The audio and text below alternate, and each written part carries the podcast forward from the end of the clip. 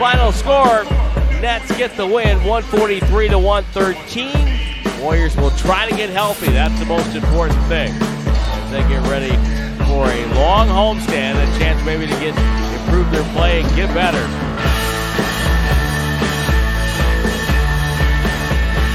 Well, tonight's electrifying player of the game is James Wiseman, who finished with a career high 30 points and six rebounds. It's brought to you by Toyota, class leading MPG and more hybrid models than any other brand. Toyota, let's go places. As James Wiseman trying to go places in his career. Now, granted, the numbers come in a game where, you know, all the drama, all the intensity was gone in the first half. A 46 to 17 first quarter, 45 more points scored by the Nets. At halftime, they had scored 91. Last time that anybody had scored that many, the Warriors had scored 92 against Chicago. And so the second half was a lot of stat time, garbage time, if you will. But I think the bottom line for all of this, numbers beside anything else, is, the fact that the Warriors were going into this game with a very slim chance of winning this with the roster they had, an average age of 23.7. And so, what do you look for? You look for development, Jimmy. Look for confidence. And what happened? I think a couple players that stood out to me that developed some confidence in this game were Patrick Baldwin Jr. and James Wiseman. They both had their career highs. They both looked comfortable. And what was the phrase you used about James Wiseman? He looked like an NBA player. Oh, yeah. Yeah, and, yeah. and the same with Patrick Baldwin Jr. He did not look, you know, defensively, yes, both have a lot of work to do there, as any rookie player does. And, he, and I, I call Wiseman a rookie because he just simply hasn't played enough games he hasn't had enough experience yet. He's still roughly in his rookie year. And so to me, what I'm looking for is development. You want to look tonight's a confidence builder for them. Now they got to take it to the next step and try to, you know, to do something positive when they get into a game that really means something. Yeah, and Wiseman tonight in, in the games past, he sees seems to be watching the action and always a split second late to getting into the action. And then the play, these guys are the greatest athletes in the world, and the plays already happened and gone. And he wondered, gee, what happened? I was watching, uh, but I didn't react to it. Tonight, he was proactive. He initiated all the moves inside. Ends up with a career high 30 points and 12 of 14, and he looked really, really good. And these guys, when when you're talking about Patrick Baldwin, Ryan Rollins, only a little bit at the end there, of course, but uh, Anthony Lamb, uh, Ty Jerome, they don't have much experience. Yes, the game was over at halftime. There's no question about it. But they're not thinking about that. They're thinking, hey, I'm playing in an NBA game. And they don't have all that experience. So there's nothing negative there. They're, everything's positive for them when they're playing well. And they did win the second second half 62-52. I know numbers don't mean anything in that respect, but it does to these young players who don't have the experience of playing in this league. You know, Jim. You know, you look at uh, some things. What what struck you about Wiseman tonight with the moves that he made in traffic? I, have got one thing. I, I, I want to see what you what you come up with here. Well, I just like the way he protected the ball. He made decisive moves. They were a little fake, and then go and and and finish the play and he went inside and he got to spots on the floor where he could reach and just go up and dunk. He, he dunked several shots tonight without having to dribble. And before, he's been working hard and laboring because he catches the ball out of position.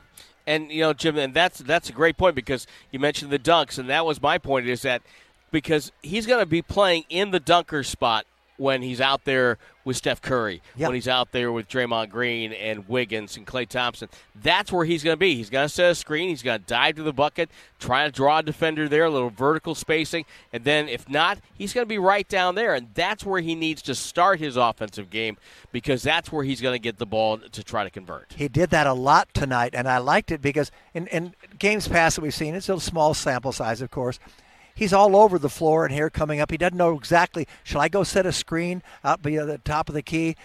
Tonight, he was very diligent and letting the guys play their game, and he didn't venture out too far. And he then locked his man up, got positioned inside, and waved his hand for the ball, put his hand up, and they got the ball to him because they knew that he was going to make something happen, make a score, or probably get fouled and go to the free throw line.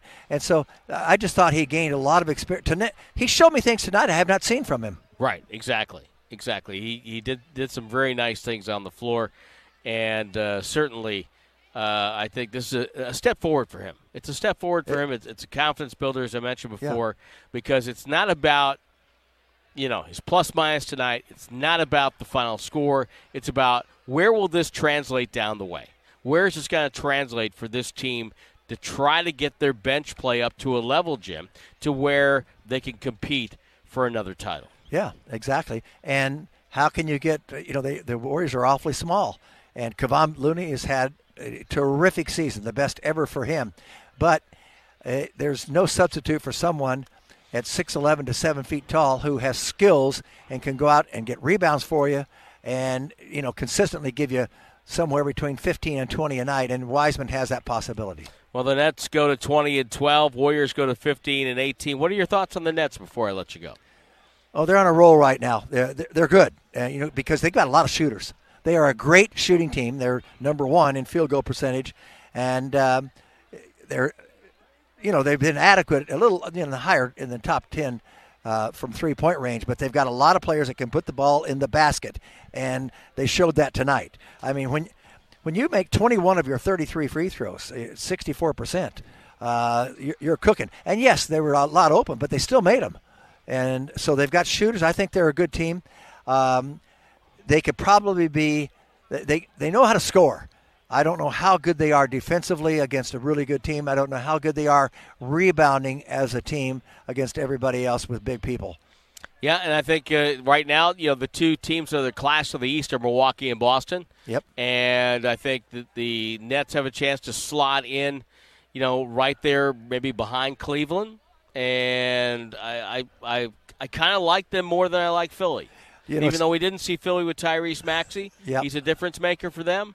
But uh, I just I, I kind of like this team a little bit better. I don't know why. I, well, I definitely like him better. No okay. question about it. And they did this tonight without Kyrie. And I was thinking about if you put him in that mix, are they all going to be moving the ball like they did? They passed the ball, passed the extra pass, and then they had open looks from three point range. They also do a they they do in their offense they a nice thing. They bring in a guy from the corner.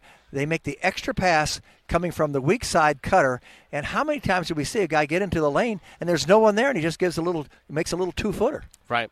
Right. They they, they got a nice offense and they move the ball well. They they uh, I, I just think everybody plays together. They had they had a 42 assists tonight. Yep. They I hadn't looked at that yet. They had 42 assists tonight. And, and like the Knicks, you know, they haven't played the toughest schedule in these winning streaks. Yep. But half the battle in this league is not losing the teams that you should beat. And they, are doing that right now. They're doing a nice job of that. So yeah, they've won 11 or 12 games and seven in a row now. Let's go home. Okay. All right. Well, it'll take a while. It's gonna. I know it's gonna take a while. So, uh, but but I have a have a couple of things loaded on the on the laptop, and we can uh, I'll, I'll watch those on the way home and, and see what happens, and try maybe try to get a little shut eye as well. So, all right, JB, nice job tonight. I enjoyed it, Tim. Didn't didn't enjoy the outcome, of course, but you know what? It's the NBA, and we've seen better, and we've seen a lot worse. Absolutely. The uh,